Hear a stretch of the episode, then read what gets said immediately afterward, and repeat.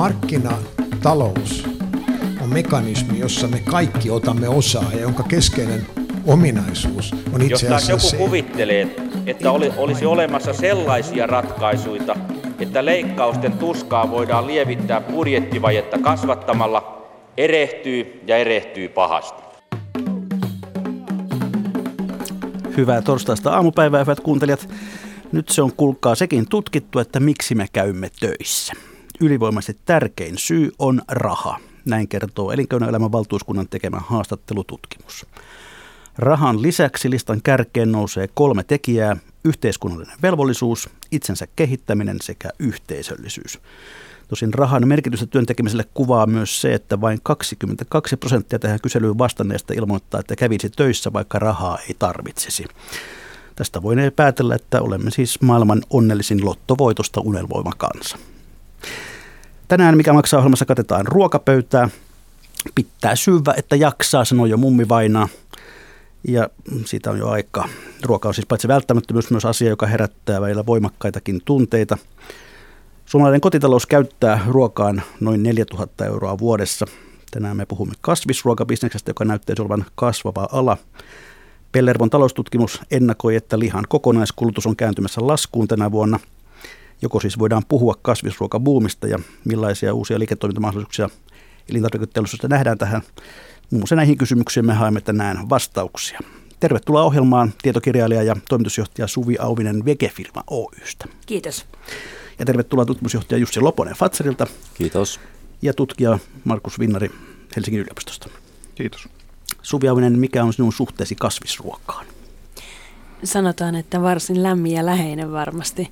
Mm, Tällä hetkellä on keskittynyt kasvisruoan suhteen puhumaan tietenkin tulevaisuusnäkymistä paljon. Multa julkaistiin tässä syyskuussa tosiaan tietokirja Lihan loppu, jossa mä käsittelen sitä, että mistä tämä kasvisruokabuumi on tullut, kuinka uusi ilmiö se on. Ja breaking news, sehän ei ole uusi ilmiö, vaan Suomessa on ollut ensimmäinen kasvisbuumi jo 1800-luvun lopulla. Ja ö, oman työn puitteissa keskityn paljon siihen, että, että minkälaisia tuotteita täällä Suomen elintarvikemarkkinoilla on ja miten niitä saataisiin tutuiksi ihmisille, jotka ei ole vaikka kasvissyöjä tai vegaaneja itse. No mikä on Vege-firma ja mitä se tekee? Vegefirma on tällainen muutaman hengen helsinkiläinen yritys perustettu 2017 ja me ollaan perustettu yritys sen ympärille, että me nähtiin, että Suomessa on alkanut tämä vegebuumi ja me haluttiin miettiä, että, että miten me saadaan tähän buumiin mukaan just ne ihmiset, joille tämä vege-kasvis ei ole tuttua. Ja 2017 tammikuussa me järjestettiin ensimmäistä kertaa vegemessut täällä Helsingissä ja nyt muutamassa vuodessa nämä meidän messut on kasvanut Pohjoismaiden suurimmaksi kasvisruokatapahtumaksi. Nyt tammikuussa jälleen seuraavat messut. Ja näiden messujen ympärille on pitkälti vegefirman toiminta perustunut. Me tehdään myös muita tapahtumia. Meillä on tulossa nyt vegaaniset joulumarkkinat tänne Helsinkiin tästä tota, joulukuun loppupuolella just ennen joulua. Me ollaan tehty vegaanisia katuruokatapahtumia ja me tehdään myös konsultointia yrityksille tuotekehitystä. No Jussi Loponen Fatserilta, mikä on sinun suhteesi kasvisruokaan? No se on ehkä aika tyypillinen tällainen niin sanottu flexaaja, että on tosi isolla kiinnostuksella seuraaja ja tietysti ammattini puolesta perehtynyt aika syvällisestikin siihen. Mutta kuten sanoin, niin tämä flexitarismi on se ehkä tämän ajan ilmiö ja tarkoittaa sitä, että syödään sekä lihaa että kasvispainotteista ruokaa. Mutta sanotaan, että itsellä on ehkä sellainen käyttäytyminen, että puhun kauheasti sen puolesta, että söisin kasvisruokaa enemmän, mutta sitten aika monesti kaupasta tarttuu jotain muuta myös ostoskoriin. Että innokas kokeilija ja mielenkiinnolla seuraan alan kehitystä. Kuulostaa jotenkin tutulta. Olet Fatselin tutkimusjohtaja. Mitä kaikkea teidän tutkimusosastonne oikein tekee? No me tehdään tällaista pitkän tähtäimen tutkimus- ja innovaatiotoimintaa. Että me ollaan osa tällaista Fatselin tutkimus- ja innovaatioyksikköä ja vedän sillä tutkimusta ja meidän tutkimus ponnistaa oikeastaan tuolta kahdesta pääteemasta terveydestä ja hyvinvoinnista sekä sitten tästä kestävästä kehityksestä, johon tämä ilmastokeskustelukin liittyy voimakkaasti. Et sieltä ponnistaa ja meidän ratkaisu on sitten, haetaan tuolta niin sanotun ruokateknologian puolelta, etsitään ratkaisuja, joilla voidaan tuoda uusia juttuja parantamaan kuluttajien hyvinvointia ja sitten vastaamaan niihin kasvaviin, kasvaviin kuluttajatarpeisiin. No Markus Vinnari, nettisivullasi kerrot olevasi kasvissyöjä, joka ei pelkää lähettää ruoka-annostaan ravintolassa takaisin kokille. Lähetätkö usein? No kyllä niitä nyt ehkä muutamia on tullut tässä vuosien varrella lähetettyä. Et kuitenkin 20 vuotta ollut kasvissyöjä ja jonkun aikaa tässä nyt vegaani, 15 vuotta varmaan noin suurin piirtein, niin kyllä siinä nyt muutama annos on tullut pöydällä käytyä ja ehkä on jonkun verran ronkeli aina välillä sen ruoan suhteen ja on kokenut sen sillä että se ruoan taso ei muuten parane, jos ei siitä anna palautetta ja sitä kautta sitten yrittänyt antaa sellaista kohteliasta palautetta siinä samalla sinne keittiön suuntaan, kun sitä ruokaa on sinne palautellut. No, olet tutkinut ruoan kulutuksen trendejä. Miten luonnolliset vallitsevia trendejä juuri nyt? No otetaan nyt vaikka se lihan kulutus sieltä, niin olisi ehkä hyvä sillä ymmärtää, että jos puhutaan lihan kulutuksesta tuossa 1900-luvun alussa, niin sehän oli noin 30 kiloa per henkilö vuodessa Suomessa ja se pysyy aika tasaisena siihen 1960-luvun alkuun asti, jonka jälkeen sitten se lähti huomattavaan nousuun siinä ja se on ollut aika rakettimaista se nousu. Nyt ollaan siellä noin 80 kilossa per henkilö vuodessa.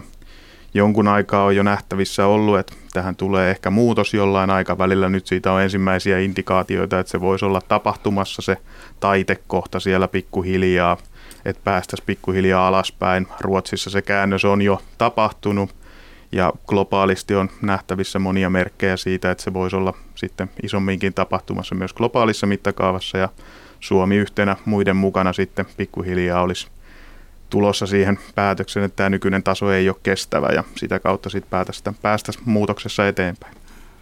Hyvät kuuntelijat, muistutan siitä, että myös te voitte osallistua tähän ohjelmaan tuttuun tapaan Yle Areenassa, mikä maksaa ohjelman sivuilla. Sivun oikeassa reunassa on linkki keskustele tässä kasvisruuasta. Sitä klikkaamalla voitte lähettää kommentteja ja kysymyksiä ja keskustelu näyttää siellä jo alkaneen.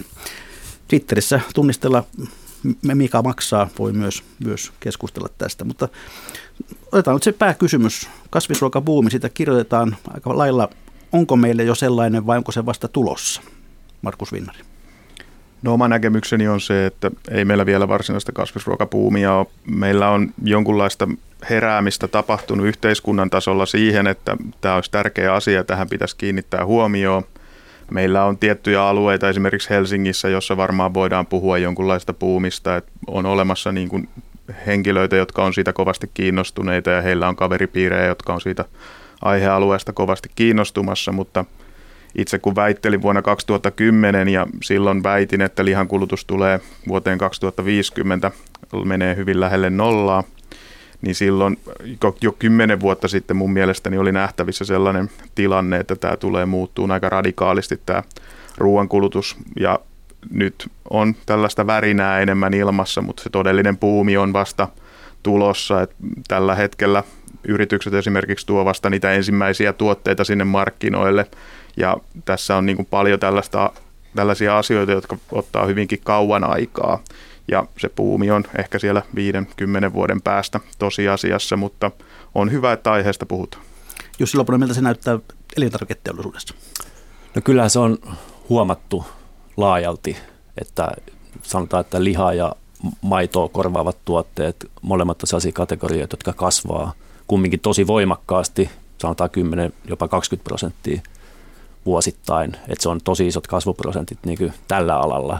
Mutta niin aika se, pienestä on lähdetty kasvamaan. Pienestä on lähdetty, mutta kuitenkin, että osataan laskea, että kyllä se kasvaa siitä ja näkyy myös siinä, että isot firmat on tullut pelikentälle niin sanotusti ja panostaa siihen voimakkaammin ehkä kuin mihinkään muuhun tällä hetkellä.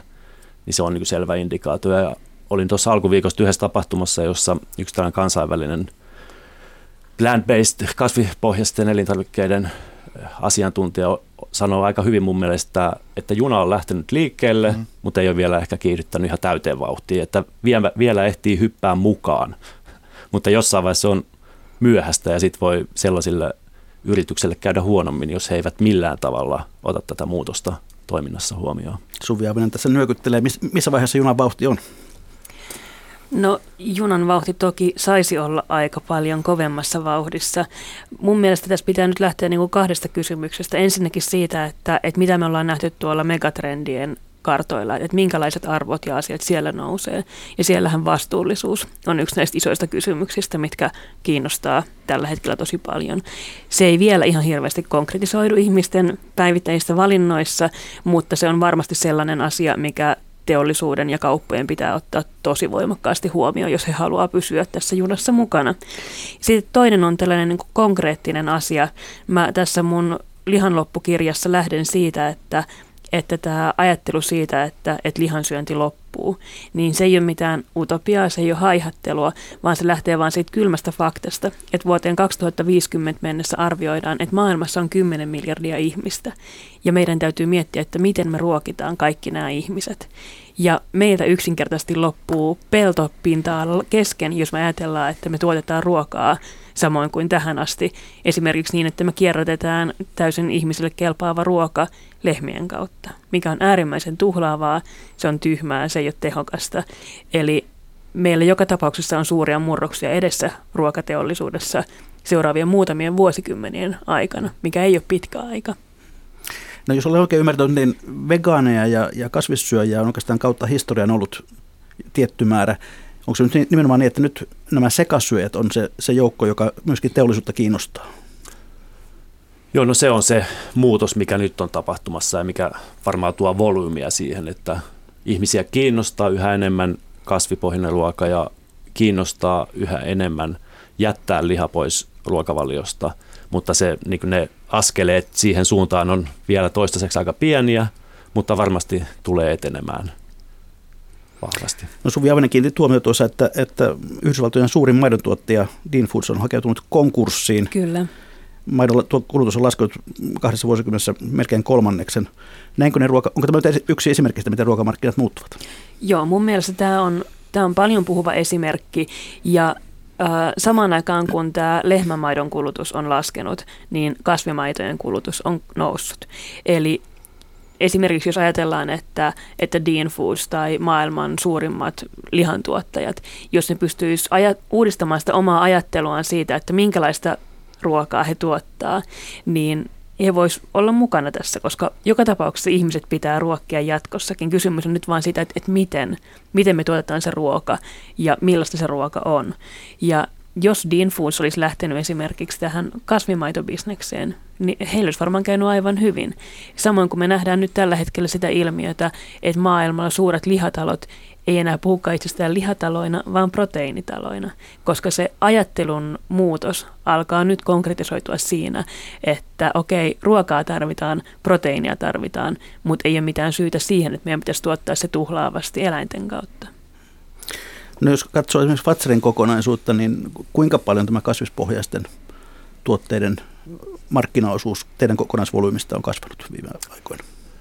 No meillähän on jo ennestään ollut siis aika tällainen viljaraaka-aineeseen pohjautuva tuote, tuoteportfolio, mutta ehkä se isoin meidän yksittäinen panostus, joka on tehty tähän, on se, että me tuossa reilu kaksi vuotta sitten perustettiin ihan uusi liiketoiminta-alue, Fatser Lifestyle Foods, niin keskittymään nimenomaan tähän, tähän kasviruokajuttuun, maidottomiin tuotteisiin, kasvipohjaisiin aterioihin, hedelmäpohjaisiin välipaloihin ja tämän tyyppisiin juttuihin, niin se näkyy hyvin voimakkaasti ja tähän asti meidän pääfokus on tuolla raaka-ainepohjapuolella ollut selkeästi kaura, että me ollaan siihen panostettu jo vuosia, pitkään avattu kauramyllyä ja eilen tehtiin uusi julkistus, että investoidaan 30 miljoonaa lisää, eli tuplataan Suomessa ja Ruotsissa kapasiteettimme eh, tuottaa kauraa, kaurajauhoa. Ja sitten sit myös tehty näitä yritysostoja, eli kaksi ja puoli vuotta just sitten Bioferme, Josa-brändi tuli meille ja nyt sitten kesän korvalla toi Kaslink, maitopohjaisten tuotteiden valmistaja tuli meille, niin nämä on niin sellaisia keskeisiä, keskeisiä toimia. No mitä esimerkiksi tällä Kaslink-kaupalla, niin mitä, mitä Fatser sillä hakee? No totta kai kasvua, kasvua, mutta sanotaan, että se, sen kaupan myötä saatiin paljon myös tosi kovaa osaamista, innovaatiokykyä ja sitten aivan tällaista uusinta uutta teknologiaa tähän kaurapohjaisten ei maidottomien tuotteiden valmistukseen. Et totta kai sitten se pidemmän tähtäimen tavoite on kans, kasvu, kansainvälinen kasvu, että me ollaan, tavoitellaan kasvua Suomessa, mutta myös Pohjoismaissa ja vähän kansainvälisestikin. Suvi mm, Tämä on mun mielestä kiinnostavaa, että nimenomaan tämä on Fatser, mistä me nyt puhutaan, koska Fatser on sellainen suomalaisten tuntema brändi. Se on, sijoittuu hirveän hyvin kaikissa näissä niin kuin brändikyselyissä aina, mitä Suomessa tehdään. Et nyt me ei puhuta enää siitä, että meillä on, on jonkun niin kuin muutaman hipin joku niin kuin lato jossain pellolla, missä tehdään jotain. No Josa oli alun perin Kaura Lima nimeltään tämä tuote silloin, kun se markkinoille tuli. Et, et nyt me ei olla enää siellä niin kuin muutaman ihmisen ladossa – tuottamassa kauralimaa, vaan nyt yksi Suomen tunnetuimmista brändeistä on niin kiinnostunut tästä, että he näkee, että okei, tämä on jotain, missä meidän täytyy olla mukana, jos me halutaan pysyä koko tässä, tässä junassa millään tavalla mukana ja olla relevantteja tulevaisuudessakin. Markus Vinnari. Niin, täytyy nyt tässä tietysti huomioida myös se, että onhan tässä aika lailla globaalista ilmiöstä kyse, että siinä vaiheessa kun Neslen toimitusjohtajalta kysytään, että mitkä on niitä isoja megatrendejä, ja hän mainitsee, että no, tämä kasvissyönti on sellainen, joka tulee mullistamaan tämän koko elintarvikesektorin, niin kyseessä on kuitenkin yhden maailman isoimmista elintarviketaloista.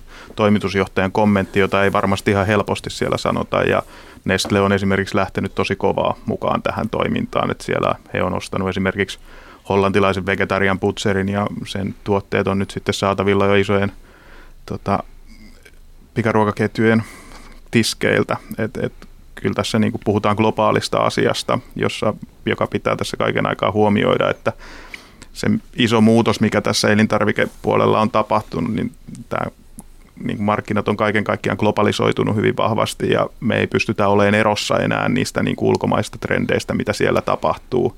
Ja nämä isot elintarviketalot tulee määrittelee aika pitkälle sen, että minkälaisista raaka-aineista esimerkiksi tullaan tulevaisuudessa ruoka, ruoka tuottamaan ja siinä kilpailussa sitten pitää huomioida se, että se kasvisproteiini on aika tehokas tapa tuottaa sitä ruokaa ja se niin kuin taloudelliset lainsäädäntö tulee siellä sitten vähän ohjaamaan myös sitä kokonaistoimintaa, että jos halutaan tehokkaasti se ruoka sinne ihmisten ruokalautasille, niin se kasviproteiini on kuitenkin aika järkevä vaihtoehto. Noin tutkijana, miten arvioit suomalaista elintarviketeollisuutta noin kokonaisuutena, kuinka hereillä tässä asiassa ollaan? No kyllä mä oon nyt viimeisinä vuosina ollut ilahtunut siitä, että mitä kaikkea on tapahtunut. Että siellä on isot, isot toimijat aika hyvin lähtenyt mukaan. Meillä on myös lihatalot herännyt tähän, että siellä on monenlaista yhteistyötä niin kuin viritelty ja on tosi positiivista huomata, että kyllä se olla, ollaan hereillä myös siellä. Et toki sieltä tulee aina välillä vähän hatsunkurisia lausuntoja mikä on toisaalta ihan ymmärrettävää, mutta niin kuin ottaen huomioon, kuinka isoista rahoista on kyse ja kuinka niin kuin pitkään aikavälin muutoksesta tässä on kuitenkin loppuviimeksi kyse, niin on, on ollut kyllä ilo huomata, että siellä on monet, monet isot ruokatalot on mukana. Ja sitten tuohon vielä sanoisin sen, että, että miksi just tähän aikaan tapahtuu tämä, että isot tulee mukaan ja pienet li, liittyy isoihin osaksi, niin se on ehkä siinä, että se isot näkee sen potent, ison potentiaalin, joka siellä on, ja sitten taas näillä pienemmillä on se vaihe, että niiden pitäisi tosi voimakkaasti lähteä kasvamaan, ja se ei ole ihan niin helppoa, koska se vaatii aika isoja panostuksia, niin sitten siitä on tullut tällainen win-win tilanne, että lyödään hynttyyt yhteen ja lähdetään yhdessä eteenpäin. Tämä on just se yksi iso iso muutos, mitä mä oon tässä kaiken aikaa odottanut, kun 10 vuotta nyt aika intensiivisesti tai 15 vuotta tätä asiaa seurannut, niin missä vaiheessa me saadaan ne volyymit niin isoiksi, koska sehän on aika vaikeaa kuitenkin saada se koko elintarvikeketju mukaan siihen toimintaan, että siellä täytyy sieltä raaka-aineesta lähtien saada se tuotantoprosessit niin kuin valmiiksi ja sitten vasta pystytään isosti tarjoamaan niitä tuonne markkinoille. Ja sen takia esimerkiksi nämä avaukset, mitä nyt on tapahtunut, että McDonald's tuo omat kasvispihvinsä ja Burger King tuo omat kasvispihvinsä ja Kentucky Fried Chickenit tuo omansa ja kaikki nämä kun lähtee niin kuin vyöryttään sitä volyymiä sinne markkinoille, niin se antaa myös sinne alkutuotantoon aika ison signaalin siitä, että näihin kasveihin esimerkiksi kannattaa panostaa ja näillä on kysyntää ja se lyö varmuutta sinne. Ja sitä kautta kun se volyymi kasvaa, niin saadaan sitten myös sitä kokonaiskustannusta alas, joka sitten taas ruokkii uudeltaan sitä kuluttajahalukkuutta ostaa näitä tuotteita, että mehän ollaan vielä vähän siinä vaiheessa, että nämä tuotteet on melko kalliita osa näistä ja vasta ne kokeilijat on valmiita lähteä niiden hyödyntämiseen, mutta siinä vaiheessa, kun niiden hinta tulee sitten radikaalisti alaspäin, niin se potentiaalinen ostajakunta myös tulee kasvamaan hyvin isossa määrin. Suvi Joo, mun mielestä tässä on just tämä, mitä niin kuin Markus mainitsi hinnasta, mikä on tämä, mitä, mitä isot toimijat pystyy tekemään. Että sitä hintaa saadaan merkittävästi alaspäin, mikä sitten totta kai vaikuttaa siihen, että mitä sä itse kuluttajana sieltä kaupasta arkipäivänä ostat. Ja sitten mun mielestä nyt yksi iso kysymys, mikä meidän pitää ottaa huomioon, on se laatu. Eli me ei voida ajatella, että me tehdään kasvipohjaisia tuotteita niille vannoutuneille vegaaneille, koska niitä on muutama prosentti, vaan niiden kasvipohjaisten tuotteiden pitää olla yhtä hyviä tai mielellään parempia kuin ne eläinperäiset tuotteet. Ja tässä on se varmaan, missä voidaan tuoda tämä niin kuin pienten artesaaniosaajien ää, tietämys ja sitten tämä ison volyymin tuotanto yhteen. Ja mä myös luotan siihen, että isot toimijat, kuten nyt vaikka Fatser, ne ei halua tarketoida sitä kahta prosenttia, vaan ne haluaa tarketoida sen niin kuin 60 prosenttia ihmistä, jotka haluaa kokeilla fleksaamista. Ja niiden täytyy silloin tuottaa se, se tuote, joka menee niille ihmisille, jotka ei sitä muuten ideologista syystä valitsisi, vaan ne haluaa valita sen kasvipohjaisen tuotteen sen takia, että se on paremman makunen. Ja siinä on mun mielestä iso murrospiste, mitä mä vähän muutamien tuotteiden kohdalla vielä odotan, mutta uskon kyllä, että se on tulossa. No katsotaan hieman tuonne historian suuntaan. Meillä on takana ja yhä olemassa huomattavan lihaiset vuosikymmenet. Toisen maailmansodan jälkeen kehitys on aika hurjaa, vuonna 50 suomalaiset söivät sen mainitun siis niin sanotusti ruhopainossa mitattuna, siis luineen ja nahkoinen, ajat 30 kiloa vuodessa per nuppi, niin nykyään se luku on siis 80 kiloa. Mikä tätä lihabuumia oikein selittää, Markus Vinnari? No aika isona selittävänä tekijänä tuossahan on se broilerin tulo markkinoille. Et broileri tuli uutena tuotteena siinä 60-luvulla markkinoille ja sillähän oli hirveitä käynnistymisvaikeuksia siinä alkuun, että kun sitä myytiin kokonaisena broilerina, niin eihän sitä kukaan oikein halunnut ostaa. Muistan vielä oman isoisänikin legendaarisen kommentin, kun ensimmäisen kerran sitä tarjottiin pöydässä, että eikö meillä enää ole varaa ostaa kunnon lihaa, kun tällaista yritetään syöttää. Ja se ei todellakaan ollut normaalia silloin alkuaikoina sen niin kuin broilerin syöminen, mutta sitten jossain vaiheessa keksittiin, että hetkinen tehdään tästä tämmöistä silppua ja laitetaan tämä hunajamarinaadiin, niin jo vaan rupeaa suomalaisille maistuun. Ja se on sitten ollut se yksi iso tekijä, joka sitä kokonaislihan kulutusta on sieltä ajanut ylöspäin. Että tehtiin tämmöinen iso innovaatio, että tämä kannattaa ehkä myydä vähän erilaisessa pakkauksessa ja erilaisessa muodossa niille kuluttajille ja se on sillä helppoa halpaa idealla saatu tosi isosti meneen eteenpäin. Et jos me esimerkiksi katsotaan naudanlihan kulutusta, niin sehän ei ole ollut missään vastaavassa nousukiidossa, että siellä on päinvastoin nähtävissä, että se olisi jopa menossa pikkusen alaspäin kaiken kaikkiaan. Että et, et se broileri on se uusi tuoteryhmä, joka siellä on, ja se on hyvä pitää mielessä kaiken aikaa, kun puhutaan esimerkiksi siitä, että onko tämmöinen muutos mahdollista – niin mun mielestä se broileri on erittäin hyvä esimerkki siitä, että kyllä ne aika isotkin muutokset on aika nopeassakin tahdissa mahdollisia, koska meillä on tullut tällainen ihan uusi, uusi tuote sinne markkinoille. Mutta onhan tässä toki varmasti myös hinnalla ollut tekemistä, että lihahan on paljon halvempaa nykyään kuin se oli 50-luvulla. Kyllä, juu, ei pidä ollenkaan väheksyä sitä, että kuinka tehokkaaksi meidän maanviljelysysteemi on tullut ja kaikki siihen liittyvät prosessit. Ja tässähän on myös tämä kansallinen trauma sieltä sota-ajoista, pulavuosista, siitä, että kun ruokaa ei ollut. Ja sehän johtui niin kuin huonoista poliittisista päätöksistä. Hyvin pitkälti sääntelyn aloittamista lykättiin aivan liian pitkälle, joka sitten johti siihen, että, että vaikka mun isovanhempien sukupolvi muistaa erittäin hyvin sen, sen ajan, että, että ruokaa ei ollut. Ja sitten kun sota-ajasta maa pääsi vihdoin jaloilleen, niin alettiin miettiä, että miten tällainen vastaisuudessa tullaan estämään, että me ei päädytä tällaiseen tila- tilanteeseen enää ikinä uudestaan. Ja tämän seurauksena me sitten täytettiin Suomen niemet, notkot ja saarelmat lehmillä jotta me oltaisiin ikään kuin omavaraisia ruoan suhteen tulevaisuudessa. Ja se, että, että tällainen poliittinen muuvi on siinä vaiheessa tehty, on tietenkin vaikuttanut myös paljon siihen, että, että kun niitä lehmiä kerran nyt on, niin niiden maitoahan sitten pitää juoda ja sitä lihaa pitää syödä, koska kysyntä ja tarjonta menee tätä kautta. Mutta toisaalta voisi ajatella myöskin sitten näin, että eihän tässä lihansyönnin vähentämisessä ole kysymys mistään uudesta, vaan oikeastaan palusta entiseen. No palusta entiseen joo, että jos me katsotaan sitä, että, että minkälaisia määriä lihaa ollaan syöty, tai jos me mietitään esimerkiksi, usein otetaan esimerkiksi sitten Kiina, että mitä sitten ne kiinalaiset, niin ähm, nythän meillä on paljon tietoa siitä, että, että minkälainen ruokavalio olisi ilmastonäkökulmasta esimerkiksi kestävää. Ja on tämä Lancet Planet Diet, josta Markus voisi varmasti kertoa paljon enemmän, mutta kuitenkin se niin kuin nyrkkisääntö nykyisen ruokavalioon nähden on lähinnä se, että, että puolet vähemmän lihaa ja puolet enemmän kasviksia. Niin me saataisiin tämä homma ilmastonäkökulmasta balanssiin. Ja kiinalaiset syö itse asiassa tällä hetkellä suunnilleen sen määrän lihaa kuin mikä olisi planeetan ilmaston näkökulmasta kestävää. Eli jos me halutaan puhua Suomesta ja Kiinasta, niin joo, katsotaan ihmeessä mallia sieltä Kiinasta, että siellä, siellä lihaa käytetään esimerkiksi mausteena paljon enemmän, että se lihapala pilkotaan sinne pieniksi palasiksi ja se ikään kuin tuo mausteen, se tuo jotain umamisuutta siihen ruokaan. Mutta, mutta sitten tietenkin pitää kysyä, että, että tarvitaanko me edes sitä vai voitaisiko me korvata se myös jollain kasvipohjaisilla vaihtoehdoilla, koska niistä tulee koko ajan parempia niistäkin. No puhutaanko sitten hieman näistä uusista tuotteista? Sellaiset sanat kuin härkis ja nyhtökaura nyt alkavat olla niin kuin yleisessä tiedossa moni on kuullut, joku ehkä kokeillutkin. Tosin jonkun tilaston mukaan vuonna 2016 niiden kolutus oli 200 grammaa per henkilö, joka tuohon lihaan verrattuna on melkoisen, melko, matkaa on aika hurjasti, mutta mitä kaikkea uutta nyt markkinoilla on? Mitkä ovat niitä sellaisia uusia, uusia tuotteita, joilla pyritään lihaa korvaamaan? Jussi Lopunen.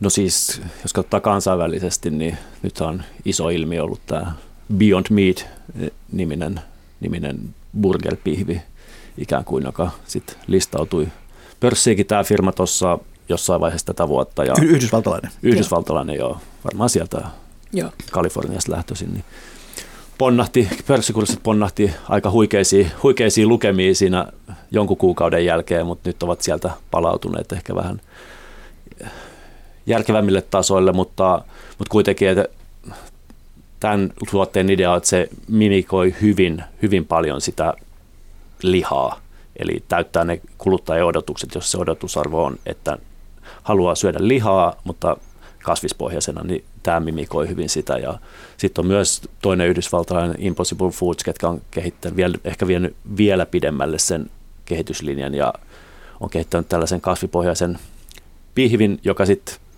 on sitä lihanestettä myös ikään kuin siinä, eli he ovat kehittäneet soijasta tällaisen ikään kuin pystyy tekemään medium, medium pihvin kasvispihvistä. Siinä on sitä punaisuutta ja mehukkuutta ja tämän tyyppisiä tuolla maailmalla on. Markus Vinnanen. Näiden uusien tuotteiden se iso juttuhan on se, että näissä haetaan eri kasveista sellaisia ominaisuuksia, että ne pääsee mahdollisimman lähelle niin kuin sitä varsinaista lihaa tai jäljittelee niitä ominaisuuksia mahdollisimman lähelle. Eli siellä on just tämä, että ne on paistettaessa samannäköisiä, se ruskeusaste tulee samannäköiseksi kuin mitä jauhelihassa. Niissä on just tämä purutuntuma haettu hyvin vahvasti samantyyppiseksi, eli kun otat sen suuhun, niin ihmiset tykkää sitä tietynlaisesta sitkosuudesta tai tietynlaisesta purutuntumasta ja se paistoaika pitää olla suurin piirtein samanlainen. Mutta se iso oivallus, minkä nämä firmat on tehnyt, on just se, että haetaan niistä kasveista – näitä ominaisuuksia, haetaan sieltä sitä niin kuin, punaisuutta tai haetaan sieltä niin kuin niitä, niitä kokonais, että se kokonaisuus saadaan sellaiseksi, että se on sille kuluttajalle mahdollisimman helposti lähestyttävä, että se kuluttaja ei joudu oikeastaan muuttaa niitä toimintatapoja. Nyt on tullut esimerkiksi uudenlaisia jauhelihoja, jotka on sitten kans samalla lailla, niitä voi käyttää niihin tuotteisiin, joihin se kuluttaja on tottunut niitä aikaisemminkin käyttämään. Ja tämä on se iso muutos, mitä tässä viime vuosina on tapahtunut, että se ruokateollisuus on ymmärtänyt sen, että se kuluttaja ei halua tehdä kovinkaan isoja muutoksia. Se haluaa aika lailla pysyä niissä vanhoissa toimintatavoissa ja sen takia nämä kyseiset firmat esimerkiksi on korostanut juurikin sitä, että he haluaa, että heidän tuotteensa on siellä lihahyllyssä myytävänä ja se on tärkeää heille, että he saa sen siihen kuluttajalle helposti otettavaksi. Koitetaan tällä viikolla tota, että se ei eroa se kokonaiskokemus siitä vanhasta kokemuksesta. Eikö se ole vähän hassu ajatus, että kasvisruokaruuan täytyy näyttää lihalta, jotta se kelpaisi? No omasta mielestäni se ei ole ollenkaan hassu ajatus. Jos me mietitään esimerkiksi, mitä autoteollisuus on tällä hetkellä tekemässä. Kyllä niitä sähköautot, ne on ruvennut myymään siinä vaiheessa, kun niissä tehtiin täysin samannäköisiä kuin ne polttomoottoriautot. Että se on mahdollisimman lähelle sille, sille kuluttajalle. Suvi Joo, ja se mitä, mitä Markus tässä jo sivusi oli se, että, että ihmiset haluaa tuttua, ne haluaa helppoa. Ja mun mielestä lähdetään niin kuin tosi oudosta kulmasta, jos kysytään, että no minkä takia sen kasvisruuan pitää näyttää tai maistua lihalta. Sä no koska se on hyvää. Eihän ihmiset syö lihaa sen takia, että me haluttaisiin pahaa muille eläimille. Ei kukaan syö lihaa silleen, että hä, hä, hä siitäpä saivat niin kuin lehmät kokea nyt, kun minä syön tämän pihvin. Ei me olla sellaisia. Ö, ihmiset lähtökohtaisesti haluaa muille eläimille hyvää. Me ei syödä lihaa sen takia, että se on eläimistä, vaan siitä huolimatta. Ja tämä on mun mielestä se iso oivallus. Ja sitten siinä vaiheessa, mä oon ollut vegaani mitä 5-6 vuotta, mä en lopettanut lihansyöntiä sen takia, että se olisi ollut musta pahaa, vaan siksi, että mä en halua syödä muita eläimiä. Jos mä saan sen saman nautinnon ja kokemuksen ja maun ja suutuntuman ilman eläinten kärsimystä, niin totta kai mä valitsen sen. Ja kuka tahansa eettinen ihminen valitsee sen silloin, sen kasvipohjaisen tuotteen. Joo, ja sitten jos ajattelee tuota tuotekehityksen edistymistä, niin voi sanoa ehkä, että toi härkissä. Nämä oli ehkä sitä ensimmäistä sukupolvea, nyt tämä lihaa voimakkaasti jäljettelevät on toista sukupolvea tätä tuotteistoa, mutta se evoluutio on tosi nopeata tällä alalla, että sieltä varmasti tulee sitten jossain vaiheessa kolmannen sukupolven tuotteet, jotka voi sitten jo vähän poiketa taas tästä genrestä ja vastata sitten kuluttajan muuttuviin tarpeisiin taas siinä kohtaa, että ehkä se lopputulema on sitten, että kaikki ei tarvitse enää olla sitä lihan kaltaista, vaan muuten vaan tosi hyvää Ja, ja tämä on myös tietenkin sukupolvikysymys, että, että esimerkiksi mä oon syntynyt 80-luvulla, mä oon elänyt maailmassa, jossa oli normaalia syödä lihaa. Kaikki söi lihaa. Se niin kuin NS-normaali ruoka oli lihaa, ei ollut muuta tarjolla. Mutta nyt kun meillä on uusi sukupolvi, joka tietää, että, että meillä on kouluissa, meillä on tarjolla tosi hyvää kasvisruokaa. Ja saat helposti vaikka, niin kuin, no, nyt Unikafen esimerkki on ollut erittäin hyvä siitä, että, että Unikafe ilmoitti Helsingin yliopistolla jättävänsä kokonaan naudanlihan pois ruokalistoilta. Tuolta kasvaa nyt sukupolvi, jolle se lihansyönti ei ole yhtään sillä lailla normi kuin meille, niin ei ne tule kaipaamaan niitä samanlaisia nakkijäljitelmiä kuin me. Mm. Markus Vinnus. No, mä oon itse asiassa pikkusen Suvin kanssa tuosta eri mieltä. Mä oon itse käyttänyt tämmöistä esimerkkiä, että tota, ei meillä tuolla metsissä juoksentele jauhelihapihvejä. Et se on mun mielestäni, siihen on syynsä, minkä takia se jauhelihapihvi on muotoutunut esimerkiksi sen malliseksi, kun se on muotoutunut. Se on helppo käyttää, se on pyöreä, se on sopivan paksunen ja se niin kun käyttäjäkokemus on siinä hyvä – Käyttöliittymä toimii. Käyttöliittymä toimii nimenomaan ja silloin kun se toimii se käyttöliittymä, niin ei sitä kannata kauheasti niin kuin lähteä muuttaa. Et minkä takia se hampurilainen on sen mallinen, koska se on kätevä syödä ja sen takia sitä kasvispihvistä kannattaa tehdä sen mallinen, että se sopii siihen hampurilaiseen ja se on niin kuin siihen sopiva. Et, et pitää huomioida se, että tässä on kuitenkin aika pitkä kehityskaari ollut, että niistä eläimistä on tullut sellaisia jauhelihapihvin näköisiä se kannattaa hyödyntää myös sen kasvispuolen, tai että se makkara on välillä tosi kätevä niin kuin pakkaus, mikä kannattaa hyödyntää. Ja kyllä mä uskon, että semmoiset niin nakin näköiset ja jauhelihapihvin näköiset tuotteet tulee olemaan markkinoilla. Se raaka-aine vaan muuttuu, mistä ne on tehty. Niin tämä Beyond Meatin pihvi tässä jo mainittiin, ja Suomestakin ilmeisesti pari hampurilaisravintolasta sitä käyttää. Oletteko maistaneet kukaan sitä? Joo, no totta, totta kai. kai. Aikoinaan jo Yhdysvalloissa. Kyllä. no, oliko se minkälaista? Varmaan pitää kysyä flexaajalta. Mä luulen, että, että vegaanit on väärä ihminen Miten maistui flexaajan suussa? Jussi no ehkä se oli oma maku vähän liiankin ehkä mausteinen tai sellainen savuorominen, että en olisi kaivannut ihan niin paljon, niin paljon mutta ymmärrän kyllä taustoista, että niin USAssa se odotusarvo siitä on varmasti ton tyyppinen. Että ei ole, ei ole ihan niitä suosikki, suosikkituotteita. No Suvi mitä tiedät mm, siitä, miten, miten Suomessa kehitetään, kehitelläänkö täällä jotain vastaavaa? Totta kai, ja, ja siis olisi tyhmää olla kehittämättä. Koko niin kuin, no kaikki niin teollisuus varmasti toimii sen, sen kanssa, että katsotaan, että mitä maailmalla tapahtuu, ja sitten koitetaan kopioida se ja tehdä itse paremmin. Mutta esimerkiksi Suomestahan löytyy jo vanhana lihatalouna tunnettu Pouttu on lähtenyt tosi voimakkaasti tähän niin kasvisbisnekseen. Poutuilla on aikaisemmin ollut kasvipohjaisia nakkeja, jotka on suoraan sanottuna hirveitä, mutta, mutta nyt ne on lähtenyt selvästi tähän niin kuin uuteen aaltoon. Poutulta on tullut nyt tällainen muu tuotesarja, jossa on lähdetty hyvin vahvasti tämän Beyond Meatin jalanjäljille. Et kun katsoo ainussa listoja, niin se on aika identtistä kamaa. Mm, se on puolet halvempi kuin Beyond Meat. Se on, en tiedä kotimaisuusasteesta, mutta ainakin brändinä Pouttu pystyy myymään kotimaisena oman tuotantonsa, mikä on sitten joillekin ihmisille arvo, mutta, mutta se, on, se on kiinnostava lihan korvike. Ja sitten tietenkin tuolla niin kuin kasvipohjaisten maitojen ja juustojen puolella tapahtuu paljon kiinnostavaa kehitystä tällä hetkellä. Kyllähän nyt iso lanseeraus oli, kun esimerkiksi HK ja Hesburg ilmoitti yhteistyöstä. Joo. Ja siinä on tietysti se mielenkiintoinen, että he on lähtenyt niin kuin se raaka-aine edellä, että siellä on ensiksi pistetty niin kuin raaka-aineketjua kuntoon ja varmasti on ottanut oman aikansa, eli sieltäkin on varmasti tulossa jollain aikavälillä aika isojakin juttuja. Ja se on niin kuin se niin kuin tuossa aikaisemmin jo yritin sanoa, että tämä ottaa tämä muutos oman aikansa. Ja silloin kun ne ruokatalot tekee sitä fiksusti, niin ne pohjustaa sen kunnolla, eli siellä laitetaan se koko ketju kuntoon ja sitten ruvetaan tuomaan niitä, niitä tuotteita enemmänkin niin kuin markkinoille.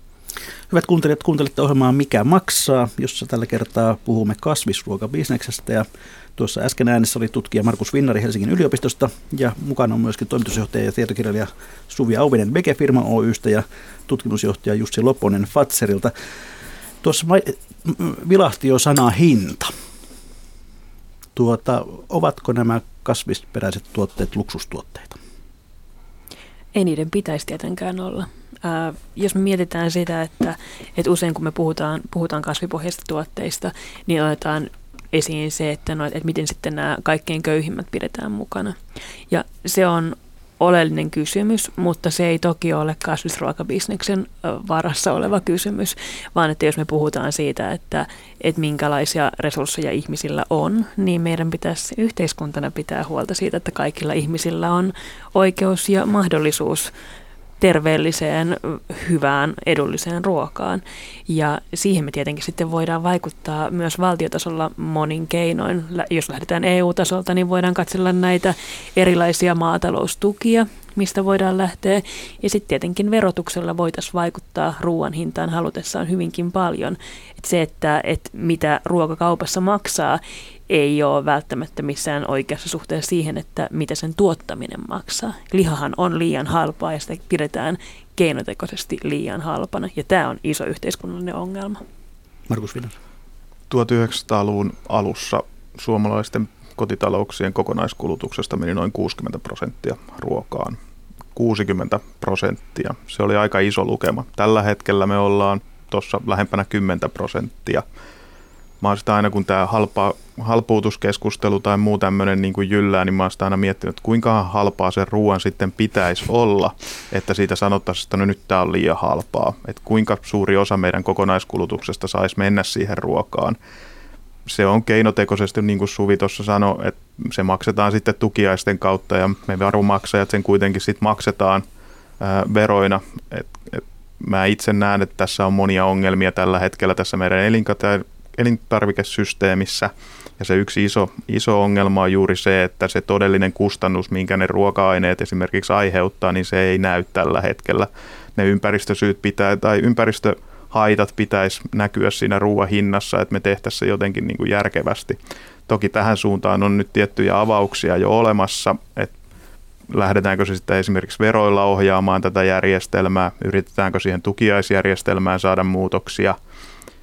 Nämä on molemmat hyviä vaihtoehtoja. Toki se tukiaiset pitäisi ensimmäiseksi varmaan yrittää perata, mutta se on hyvin vaikea, vaikea tie sitten sinne, että onko se sitten sen takia se verosysteemi, jolla tätä lähdetään korjaamaan – en tiedä, mutta sen tiedän, että kiire näillä muutoksilla on. Meillä on valitettavasti ympäristökatastrofi päällä ja se on tulevaisuudessa yhä pahenemassa tämä tilanne ja jos ei tähän puututa, niin tämä ei oikein hyväksy tämä systeemi muuttumassa. Jussi Loponen, katselet. Joo, oli just tässä yhdessä tapahtumassa tästä alkuviikosta ja siellä oli myös EU, EUn, edu, tai EUn edustajia kertomassa näistä ajatuksista, miten tukea tätä maatalous politiikkaa silleen kestävämpään suuntaan, mutta että kyllä se mun, mun vaikutelma sieltä oli, että sieltä on tulossa jotain, mutta se tulee viemään ihan mielettömän kauan aikaa. Et mä uskon henkilökohtaisesti, että kuluttajat tulee traivaamaan tätä muutosta nopeasti ja yritykset tulee niin seuraamaan kuluttajien tarpeita tosi vahvasti ja sitten just saadaan lisäistä volyymia, raaka-ainepohjaa, niin toivottavasti ne hinnat tulee myös siihen, sille tasolle, että kaikilla on, kaikilla on varaa niihin. Että se on tosi oleellinen juttu, että ei ole liian kallista eikä mene sitten sinne luksustuotteiden puolelle. Suvi Ovin. Nyt kun me puhutaan ilmastokriisistä, niin tällä hetkellä me tarvittaisiin tosi rohkeita poliitikkoja. Et joo, et, et me tarvitaan toki kuluttajia ja me tarvitaan sitä bisnestä, jotka voi sitten niin kuin tiettyyn pisteeseen asti sen muutoksen edesauttaa ja sen niin kuin, tilanteen korjata. Mutta jos meillä ei ole niitä rohkeita poliitikkoja tuolla EU-tasolla, eikä niitä ole tuolla meidän niin kuin, valtakunnan politiikan tasolla, niin mä pelkään, että nämä muutokset tulee jäämään tyngiksi. Et jos me ajatellaan, että EU-alueella tällä hetkellä esimerkiksi maidon tuotanto on 90 prosenttisesti tuettua, se business tuottaa ainoastaan 10 prosenttia siitä niin kuin tuotannon tarvimasta rahamäärästä, niin eihän meillä ole mitään muuta vastaavaa teollisuuden alaa, missä olisi tällainen voimasuhde. Ja jos me mietitään, että, että me halutaan, että markkinat korjaa asioita, niin silloinhan tällainen maito esimerkiksi pitäisi laittaa kilpailemaan sinne samoille vapaille markkinoille ja katsoa sitten, että kannattaako se enää. Mutta jos me sitä politiikalla keinotekoisesti tekohengitetään koko ajan, niin se kilpailu myös vääristyy ihan tosi paljon. Miksi tämä aihepiiri ylipäätään on niin jotenkin tulen arka, että kun joku sanoo sanan lihavero, niin alkaa hirvittävä huuto, tai kun joku sanoo, että kasvisruokapäivä kouluun, alkaa ihan hirvittävä mekastus. Mistä tässä oikein on kysymys? Suvi Avinen tässä on niin kuin varmasti kysymys monestakin asiasta. Ensinnäkin me kuvitellaan, että ruoka on henkilökohtainen asia ja että me itse valitaan, mitä me syödään. Mutta mun kirjassa mä jo käyn läpi paljon sitä, että ensinnäkään me ei valita itse vapaasti, mitä me syödään, vaan sitä, mitä me syödään, ohjaillaan ihan tosi paljon sekä niin kuin, äh, yhteiskunnan tasolta että, että joukkopaineella, että sosiaalisuudella, että tietenkin hinnalla. Äh, mutta sitten tietenkin siinä on niin kuin paljon myös identiteettikysymyksiä, etenkin miehillä valitettavan usein se liha, lihansyönti liittyy siihen jotenkin maskuliinisen identiteettiin. Ajatellaan, että kyllähän minun pitää saada lihaa syödä, kun minä olen mies, mikä on tietenkin hirvittävä haitallinen ajattelumalli sekä miehille itselleen että, että koko maailmalle. Ja sitten usein ajatellaan, että, että tässä tullaan ikään kuin jonkun itsemääräämisoikeuden ja yksityisasian alueelle, jos sanotaan, että lihan pitäisi maksaa enemmän, mutta eihän nyt hyvänen aika liian halvan lihan syöminen liian suurissa määrin pidä olla mikään ihmisi perusoikeus. Jussi Loponen. Joo, ja sitten tota, me kyllä nähdään sitten myös se Fatserilla ja muutenkin huomannut, että tällä elintarvikealalla voimakkaasti, että iso usko on siihen, että ruokateknologian avulla ja satsaamalla osaamiseen ja teknologian hyödyntämiseen tässä myös ruokapuolella, niin siinä on isot mahdollisuudet saada aikaan edullisempia, kestävämpiä ja terveellisempiä tuotteita. Ja nimenomaan varmaan tulee sieltä tuotantotehokkuuden ja kaiken tämän kautta. Ja opitaan käyttää paremmin tällaisia nyt ehkä lähes arvottomia sivuvirtoja, joita syntyy elintarviketeollisuudessa, ehkä jossain muuallakin, ja sitten taas valjastamaan nämä tällä hetkellä arvottomat sivuvirrat lisäarvotuotteiksi, jolloin sitten taas se kokonais, kokonaiskustannukset laskee ja saadaan ehkä edullisempaa tarjontaa kauppoihin. No Suvi Avinen, tuossa kirjassasi pohdit sellaistakin vaihtoehtoa, että voisiko lihalle käydä kuten tupakalle. Eli, et, eli, eli lainsäädännöllä ja korkealla hinnalla pyritään poistamaan se kokonaan kuluttajan Eli meillä olisi kauppa, jossa liha olisi, olisi näkymättömissä, se otettaisiin tilauksen mukaan sitten tällaista sulitusta kaapista, niinkö? Mun mielestä tupakkavero on, on kiinnostava ajatuskoe, jos me mietitään sitä, että mihin lihan kulutus on menossa. Ja ylipäätään se, että mitä me ollaan nähty, että tupakoinnilla on käynyt yhteiskunnassa viimeisien muutamien vuosikymmenien aikana. Okei, ensin me yhdessä päätettiin, että, että tupakointi on pahaksi. Me ollaan saatu hirveästi tietoa siitä, että se on erittäin paha asia meidän terveydelle. Siellä on valtava bisnes taustalla, mutta me ei olla ajateltu, että no kyllä kuitenkin pitää saada nuoret tupakoimaan, että tämä bisnes pysyy pystyssä. Miten me voitaisiin rinnastaa tämä lihaan? Kuulostaako tämä millään tapaa tutulta? Ja sitten ajatellaan, että 2010 Suomeen säädettiin uusi tupakkalaki ja sen lain tavoite on saada tupakointi loppumaan. Ja siinä lain esivalmistelutöissä silloin sanottiin, että, että tavoite on saada se tupakointi loppumaan kolmessa vuosikymmenessä. Ja nyt meillä on Suomessa sama aika siihen, että vuoteen 2050 mennessä Sitran mukaan suomalaisten kulutuksen hiilijalanjäljestä pitäisi leikata 93 prosenttia. Ja se on valtava määrä. Se on massiivinen määrä. Se on niin suuri määrä, että sitä on vaikea meidän rajallisella mielellä käsittää. Mutta tämä olisi niin helppoa lähteä täältä, täältä lihankulutuksen. Me puhutaan nyt niin kuin ennen kaikkea punaisesta lihasta ja sen ilmastovaikutuksista. Mutta totta kai me voitaisiin verottaa esimerkiksi kaikkia eläinperäisiä tuotteita kovemmin. Mutta, mutta tämä punainen liha olisi sellainen, mistä olisi tosi helppo lähteä liikkeelle. Me tiedetään jo, että sillä on todella negatiivisia terveysvaikutuksia liiallisesti käytettynä. Me tiedetään, että se on erittäin pahaksi meidän ilmastolle, että me syödään tällaisia määriä punaista lihaa. Ja ei ole mitään syytä siihen, että me jatkettaisiin sitä. Joten voitaisiko me lähteä lainsäädännöllä yhteiskuntana yhdessä tuomaan alas sitä punaisen lihan käyttömäärää? Markus Vinnari. Mm, mulla on omakohtaisia kokemuksia sillä noin kymmenen vuotta sitten esittelin yhdessä kansainvälisessä konferenssissa tämmöistä ajatusta, että mitä yhteistä on tällä lihankulutuksella ja tällä tupakoinnilla ja minkälaisia analogiamalleja näiden välillä voi, voi niin kuin vetää. Ja muistan silloin yleisössä oli muutamia henkilöitä, jotka sanoivat, että no, mutta eihän tässä ole mitään samaa, että ei tätä voi niin kuin ollenkaan lähteä purkaan tähän tyyliin sen verran on maailma tässä kymmenen vuoden aikana muuttunut, että tätä niin kuin mietitään jo ihan yleisesti, että hetkinen, voisiko näissä kuitenkin olla jotain, jotain samaa. Ja jos me esimerkiksi mietitään sitä, että kuinka sitä lähdettiin aikoinaan purkaan sitä tupakkakysymystä, niin siellä oli esimerkiksi mainonnan kieltohan oli yksi sellainen, jota sitten lähdettiin viemään eteenpäin. Ja me ollaan itsekin nyt sitten pohdittu sitä, että miten tätä voisi esimerkiksi tätä mainonnan määrää miettiä, että olisiko se sellainen, johon voisi puuttua. Ja tuossa just tänä vuonna meiltä ilmestyi semmoinen artikkeli, jossa me käytiin läpi sitä, että kuinka paljon esimerkiksi kaupat mainostaa eri tuoteryhmissä olevia tuotteita ja siellähän maito ja liha on hyvin isossa roolissa tässä elintarvikemainonnassa. Sisäänheittotuotteita. Sisäänheittotuotteita valitettavasti. Ja se, mitä sitten siinä artikkelissa esimerkiksi ehdotimme, oli se, että niin kuin firmat voisi itse ruveta, tämmöiset, joilla on useampia tuotteita, niin ne voisi ainakin ruveta aluksi kiinnittää huomioon siihen, että mihinkä kategorioihin ne sitä mainontaansa niin kuin erityisesti niin kuin suuntaa. Ja tämä olisi sellainen ensimmäinen askel, jonka ne esimerkiksi yritykset voisivat tässä kaiken aikaa ottaa huomioon, että hetkinen, jos mä oon S-ryhmässä töissä, niin mitäs meillä tänään mainostetaan ja mitä tuotteita me erityisesti halutaan niille kuluttajille viestiä. Tai jos mä oon K-ryhmässä töissä, niin mitäs me halutaan heille viestiä. Tai jos mä oon sellaisessa firmassa, jossa meillä on niin kuin hyvin iso tämä tuotevalikoima, niin mihinkä tuoteryhmiin me voitaisiin sitten panostaa tässä. Ja tämä olisi sellainen, minkä yritykset pystyisi itse ottaa, niin kuin ensiksi pitäisi kiinnittää siihen asiaan huomioon, että se tulisi edes tietoiseksi siellä yritysten sisällä, ja sitten seuraavassa vaiheessa ehkä ruveta suuntaan niitä varoja, ja tällä lailla niin kuin se yritysmaailmakin voisi ottaa sen sitten enemmän, enemmän huomioon. Jos katsotaan tuonne maailmalle, niin, niin missä kasvisruokabisneksessä ollaan pisimmällä, missä ovat ne suuret trendsetterit? Jussi Loponen? No kyllä se toisaalta on tuolla Kalifornian suunnalla, mistä lähtee ehkä nämä näkyvimmät ilmiöt liikkeelle. Mutta sitten kyllä mun täytyy sanoa, että kyllä sit monessa kansainvälisessä ympyröissä kuulee sit taas sitä kommenttia, että me ollaan tosi pitkällä Suomessakin.